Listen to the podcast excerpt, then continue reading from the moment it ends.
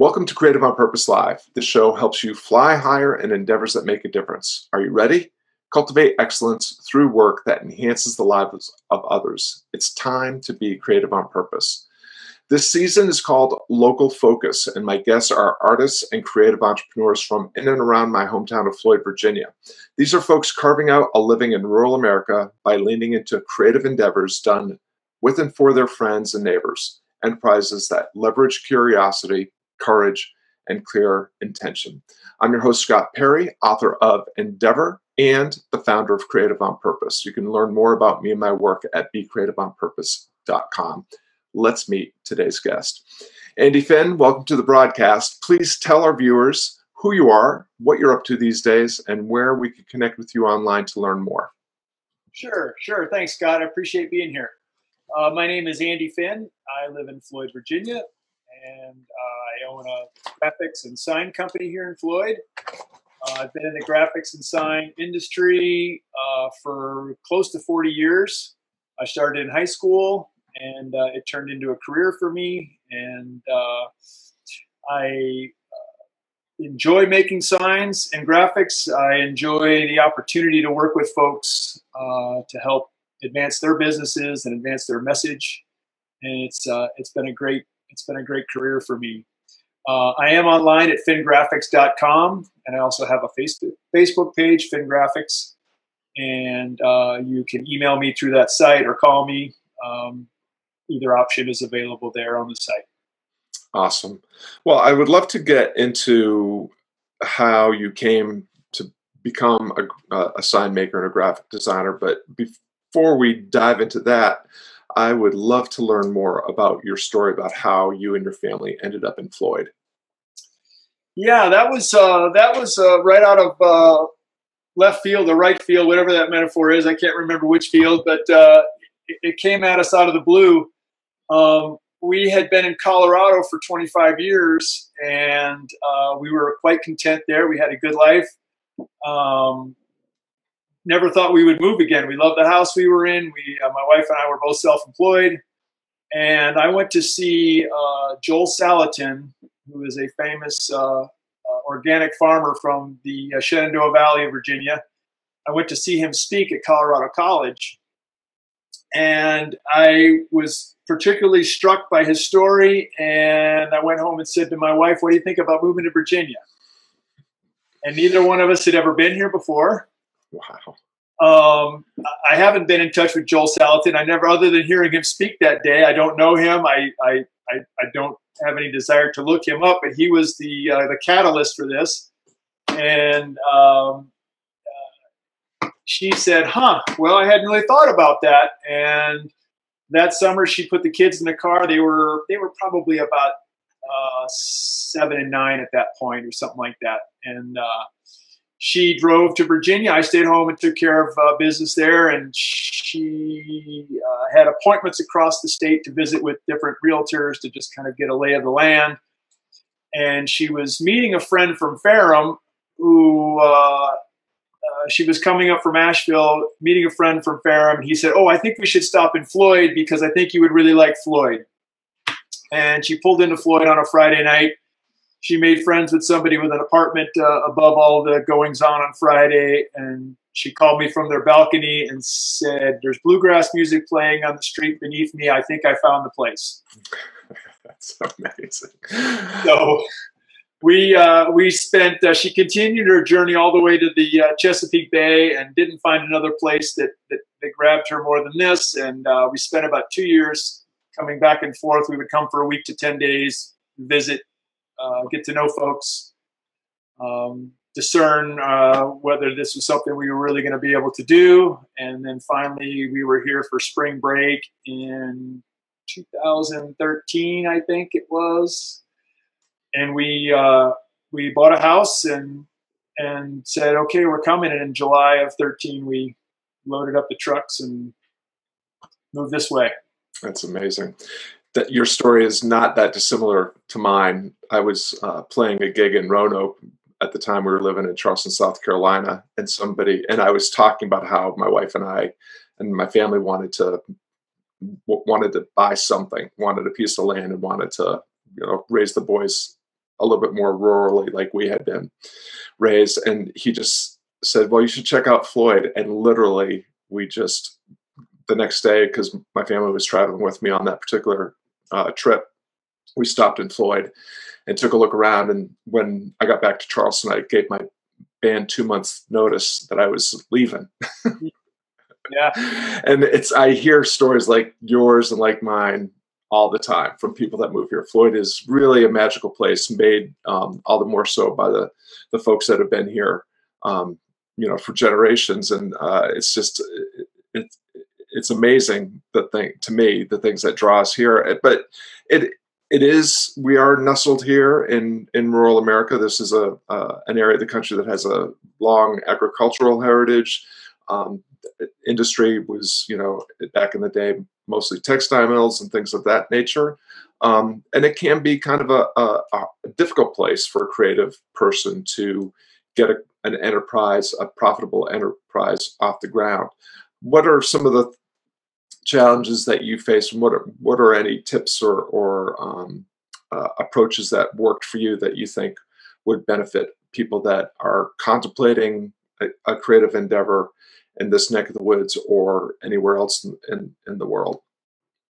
Yeah, you know, well, I, I had the advantage of having had my business in Colorado for so many years, and um, I was able to bring a lot of that work with me uh, when I came, and I, I, do a lot of that work remotely now. Uh, ship a lot of things back to Colorado still uh, to this day, even though we've been here six years now. Um, I was working on uh, Colorado work this morning before we got on the the, the program here today. Um, so that was definitely, you know, that was definitely put us over the hump. If if, if I had had to come here from scratch, it it, it would have been pretty lean uh, from the get go.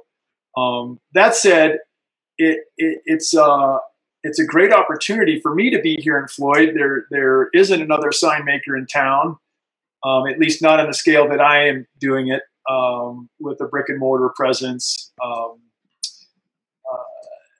it's a very vibrant small town. You know, we can.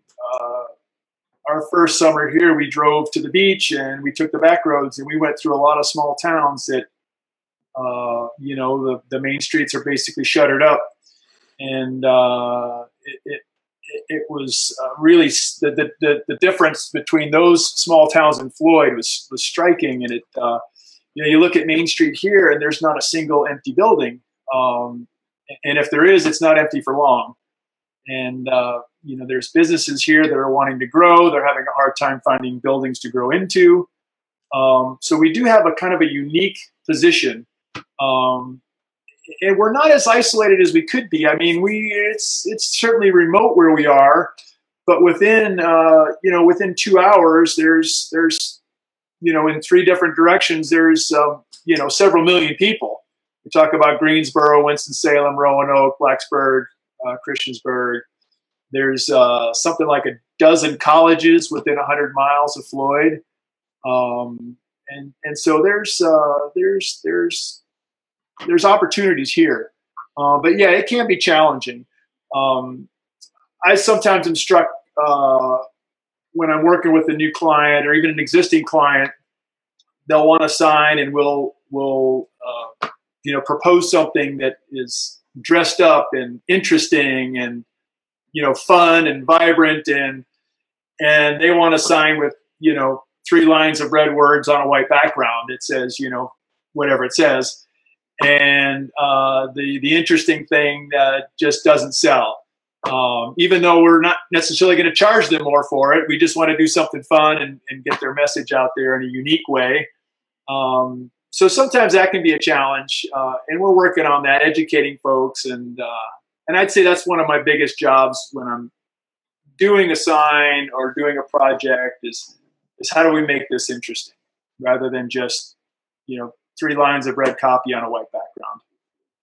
Well, and the the core thing that it seems that you do, and you've you've alluded to this a couple times, is this idea of storytelling, telling somebody somebody else's story through uh, a logo, through the design of their sign, through the font choice, through you know the, the choice of text, even though that's going to be obviously limited.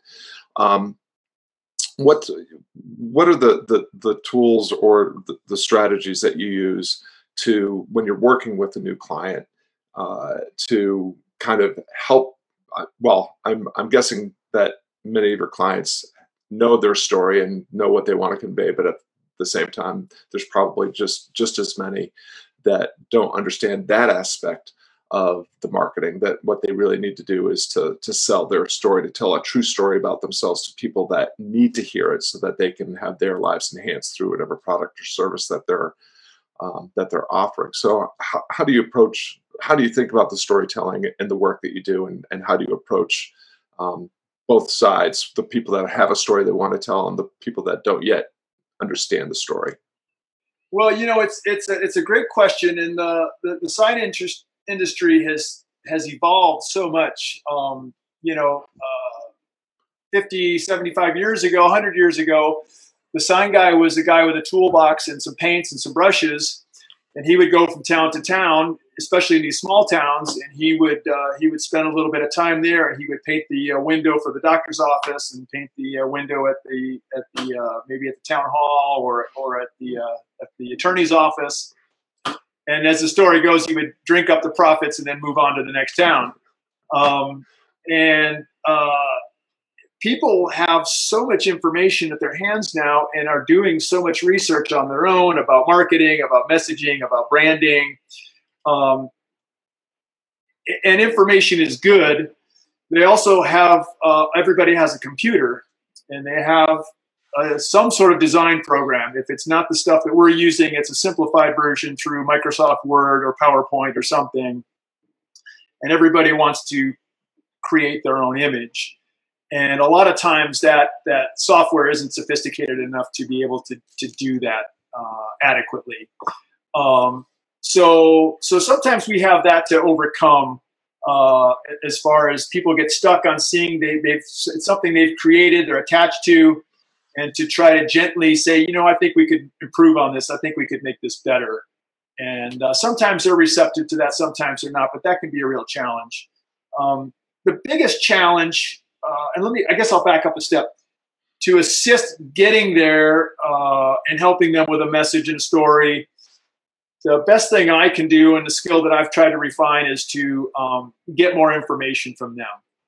I've got a questionnaire now that I mail to new clients and say, here, take a few minutes to fill this out and give me some, give me a, give me a starting place for this, uh, some context. Um, look at my web page, look at some of the work I've done, look at other web pages for people from your industry. Should send me something you like. We're not going to copy that, but it's a, if we know that that's the, the, the essence that you like, then that gives us a starting place to create something for you.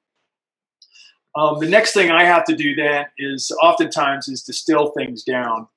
Um, the uh, the the what happens a lot is folks will bring in a mock-up, whether it's for a sign or for vehicle graphics, and they may do something a particular industry, you know, heating and cooling, and they don't want to just have ABC heating and cooling on their van with their phone number. They want to have ABC heating and cooling, their phone number, and then they want a list of you know 47 things that they do in the community that they're available to do.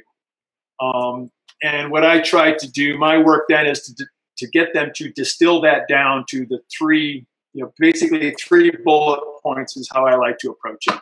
You know, we do heating, cooling, uh, air conditioning, or we do uh, you know residential, commercial, um, licensed and insured, or something like that to to keep it very simple. Um, I tell people all the time we can put as much copy or words on a sign or a vehicle as you would like, and it comes at the expense of everything that goes on there has to become smaller, mm-hmm. and it becomes less effective. It just becomes noise. And uh, you know, vehicle wraps are really popular now. The full van wraps. They're very colorful. They're bright. They're flashy. There's a lot going on. There's gradients and swooshes and fades and blends. And you know, nine times out of ten, one of those will drive by, and I look at it and I say, "Wow, that's really colorful," and I don't have a clue who they are or what they do.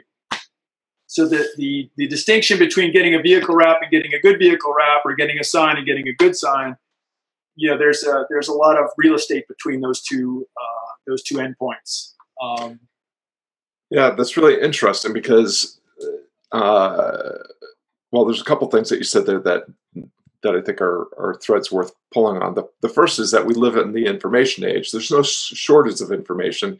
And when you have access to information, then you have ac- you, you want access to all the information. Then suddenly we all get this idea that somehow access to information also makes us an expert or a craftsperson in domains where we have absolutely no training or experience.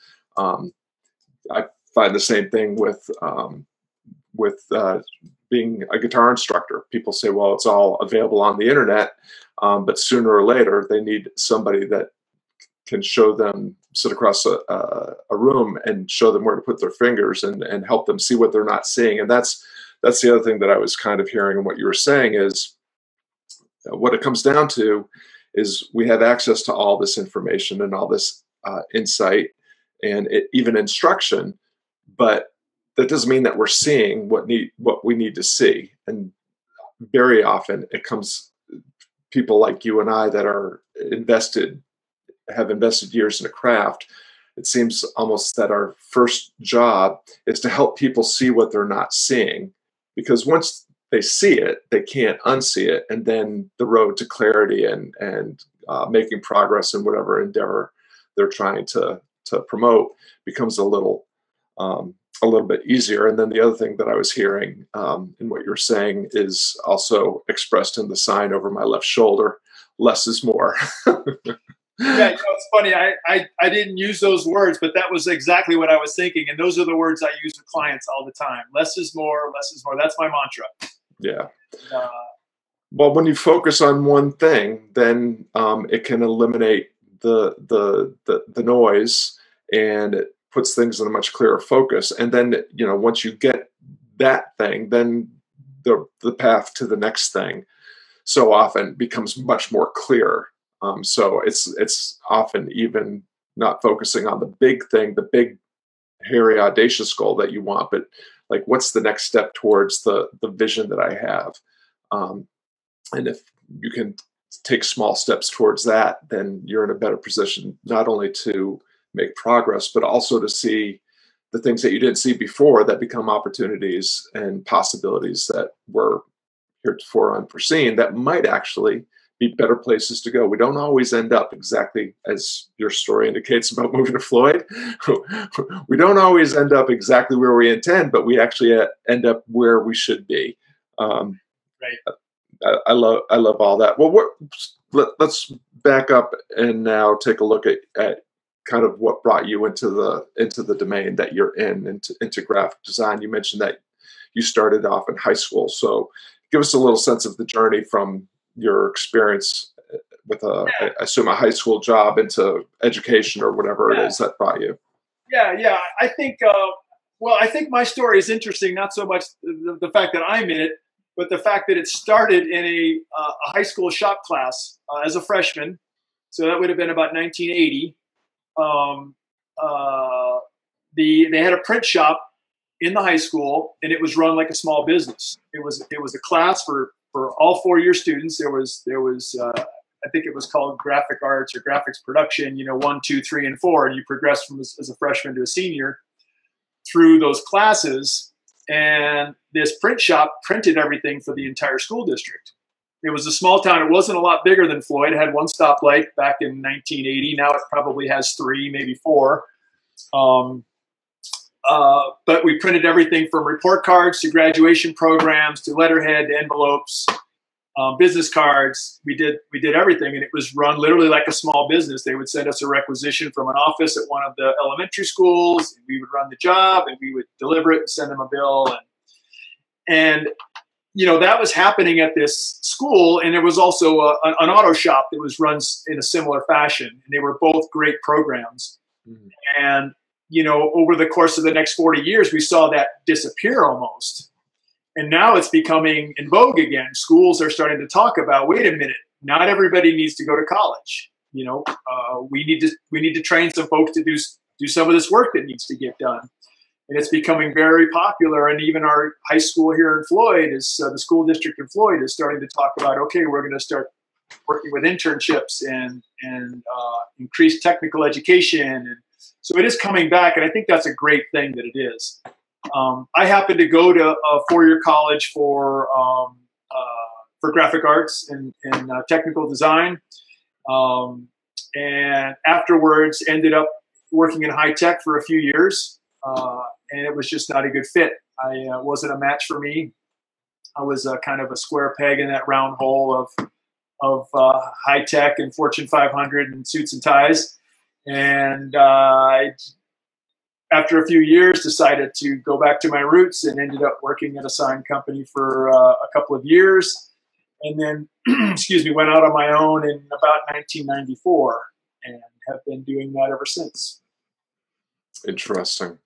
I love uh, that. I well, it, it, I agree that kind of hands-on training of any type, whether it's what happens in the automotive class at the high school or the shop class or what have you, um, you know, programming classes, things things of that nature.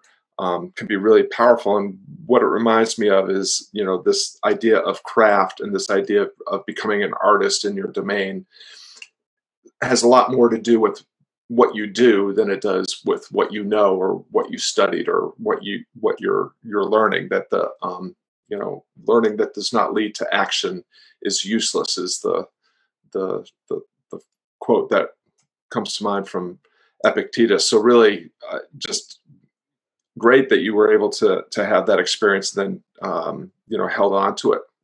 So, you know that other part that you, you brought in about paying attention to you know what is and what is not working. Uh, a lot of folks get into um, occupations, sometimes in the case of doctors and lawyers, occupations for which they have invested a lot of time, money, blood, sweat, and tears, only to find that they are that square peg and they're not really fitting in um, in, in the round hole. Uh, what I, I, am imagining that the job that you had was um, must have been reasonably lucrative given the the domain that you were working in. Um, just talk, tell us a little bit about the thought process or um, you know the action steps that you took to kind of extricate yourself from what was not working for you. Uh, it's a short story. It was easy. I got fired. Oh, okay. uh, you know, there's a little more to it than that. It was it, it was part of that not fitting, and um, it, it, it, was a Fortune 500 company that I was working at, um, and the uh, you know there were issues, there were problems within this company. Um, you know, w- without going too far down the rabbit hole, I think the bigger an organization becomes, on a lot of levels, the less efficient it actually becomes. Mm-hmm. And uh, you know, there were inefficiencies there. There were there were there were lots of lots of challenges, and I tried as best I could to navigate those challenges uh, through the proper channels. And I thought I was following all the proper channels, and come to find out, you know, whether I was or not, the uh, the the folks in charge you know, weren't in agreement with me. Um, so I got fired, and that was a little bit of a wake up call, you know. And it wasn't the end of the world, you know. I I remember in that process, uh, a woman who was about my age, she was in HR and she looked at me with kind of a shell shocked look, like, What are you going to do? Everybody else had left the room. And I said, Well, I think I'm going to go fishing for a few days. and that's exactly what I did. And, uh, and then I took some time off, and then I realized after uh, a couple of months, I, I better, you know, I better get back to work and get back to business and get back to living. Um, uh, but I was uniquely positioned. I was I was you know, I don't what was I 23, 24 years old, something like that. I didn't have children. I didn't have a mortgage. Um, you know, I had rent and I had a dog uh, that needed to be cared for myself, basically, and that was it. Um, so, you know, not that those other things are insurmountable, but it certainly is a different approach when when you don't have uh, a, a, family dependent on you for uh, for income and and, uh, and, and to you know be the provider for. So that that helped facilitate that. Um, but I knew, you know, like I said, I knew that, that it really wasn't a fit. Uh, that that whole cubicle, the cubicle life. There's a movie, a kind of a cult classic, Office Space, hmm and the the, the business in that movie that is parodied is is identical to the place I worked. I mean, the dysfunction, the exaggerated dysfunction, was not exaggerated at all. It was it was a carbon copy of that of that fictional place. And so I, I think it wasn't, uh, you know, I, I don't think I was very long for that world, whether I had gotten the, the boot out or not. Uh, I think that just helped speed things along a little bit. Well, there's there's two things that, that are worth kind of highlighting there. The first is you clearly had a good sense of who you were and what was what your values were, what your talents were, and and where you did and did not belong. So it's great when you know we can have that, especially at an early age before we get caught up in whatever else um, is pulling at our attention or whatever other, as you indicated, responsibilities come up. Um, but the other is that even even when things happen at a different point in life, when maybe there is a family and a mortgage uh, involved, it's easy for us to talk ourselves out of our agency. We, we can believe that the things um, you know that we have to make decisions based on um, all the external things that uh, you know and, and we'll make decisions that make us internally very unhappy but the, the fact is that even if it's hard, there are we are always in possession of how we choose to frame things and what we decide to, to do next. And so um, the, the call the, the call to action here for any of the young folks tuning in is you know figure out who you are and what you're good at and where you belong early and you will find yourself getting into situations where you are where you belong with people who are like you and who need your talents to enhance their lives. So, um, I'm sorry. Did you want to add something to that? No, no, no. I, I, I, I, couldn't agree more. I couldn't agree more. I, uh, you know, the, a book you lent me recently, Scott, The Art of Possibility, um, was a great read uh, along those lines and looking at what is possible and, and how to get there. Um, but uh, yeah, um, there's another way of framing it. How do you frame it in your work? You, uh, what is what is my? It's not mission. You don't use the word mission. Oh well, it depends on. Um, I mean, for for me, in terms of finding meaningful work, I, I what I talk about in Endeavor is identifying exactly what I just articulated: who you are, what you're good at, and where you belong, which loosely can be described as values, talents, and tribe. Um, right. And that the intersection of those three things will help you identify the work that you're meant to do now. And that doesn't have to be your occupation, that can be your role as a parent, husband, teacher, whatever, or it could be a side hustle that you're working on, you know, while you're taking care of business, you know, with with the family and whatnot. But I think having a vision um, of you know the world that you want to live in can be really important. I have talked about that in some of the other work. But the book that you mentioned, um, I just want I'll put a highlighter on that too, just because it's it's a great book.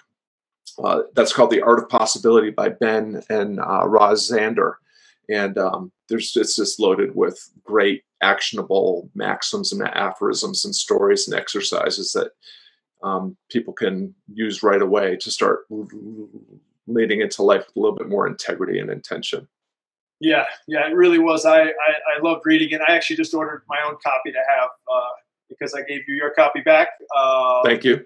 yeah, yeah, and, uh, and, it had all your highlights in it. So now I'm going to get my own copy here in the next couple of days, and I can make my own highlights uh, on the parts that are important. Well, it's we're, we're, approaching the end of our time here, but I, I, I wanted the, the, last thing that you said that I wanted to touch on because you and I just had a conversation about this just a few days ago. Um, that also ties to what you were just talking about is this idea of impermanence, and you and I were discussing the the fire at Notre Dame, and you know there is a lot of um, there, there is a lot of uh, of despair and sadness about you know this great icon uh, something that's been around for 900 years is now s- suddenly not there.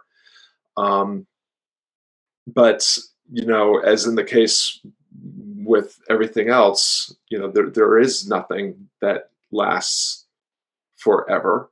And what I was hearing in your uh, story about the impermanence of your job and the impermanence of your home in Colorado and everything else is that when the, you know as things change and as things disappear, we always have this um, pos- this opportunity to step into whatever's next, whatever's next for us, and we actually do have a lot of choices for how we position ourselves and frame things and um, the steps that we make. Um, so that came from what you said. I just want to share that thought. Um, as we're closing here, Andy, I've been asking everybody uh, that, that's been a guest the, the, same last question. So now I'm going to ask it of you. Sure. And that is, what's the one tip that you'd like to share with anyone listening who dreams of starting a creative, inspired enterprise, either in a small town like ours or, or anywhere else? You know, uh, not having planned for that question, I, am going to default to a, a good friend um, uh, who, who answered the same question recently, and I've been spending a lot of time reflecting on his answer because I think it's really valid. Valid, uh, but his name is Hayden, and he's an entrepreneur here in Floyd. He uh, he roasts coffee. Uh, it's award-winning coffee, and he distributes it all over the country. Um, but uh, asked similarly, he said to plan for success uh, not to plan for failure. And um, and I, like I said, I've been reflecting on that, and I think it's a great it's a great piece of advice. Um, there, uh, it, it's it's it's easy to plan for failure, um, and, and the part of that ties into the book we just talked about, mm-hmm. um, the art of possibility. Uh, but to plan for plan for success in the decisions that we make and in the actions that we take, and um, you know, was it Einstein who said what we focus on expands, and you know where our, where our attention goes, there goes the energy. Um, so I, I, think that I think that goes a long way towards uh, achieving the goal, whatever the goal might be. Love it. Yeah, Hayden will actually be a, a, guest on the show in June, so we'll get to learn more about him and his story. And um, I love that. It's kind of for me the difference between hope and faith. Um, hope is not a very good strategy but it's good to have faith that that, that if you put in the effort and um, and and uh, do what's necessary, that you can make things happen. You have a lot more say in the matter than we usually think we do. Well, that's a, a great a great thing to end on. And I want to thank you, Andy, for being with us today. And thank you, everybody, for tuning in. Uh, Andy and I really deeply appreciate you lending us some of your valuable time and attention. And we hope that today's broadcast motivates you to lean into an endeavor that matters with greater curiosity and courage. You can learn more about Andy Finn and Finn Graphics at Andy? FinnGraphics.com finngraphics.com. It couldn't be easier than that. And of course, it's always great to hear from you and see you at becreativeonpurpose.com. Now, go out and make a difference and keep flying higher. Andy, thanks so much for your time today. Thank you, Scott. It was a pleasure. I appreciate you having me.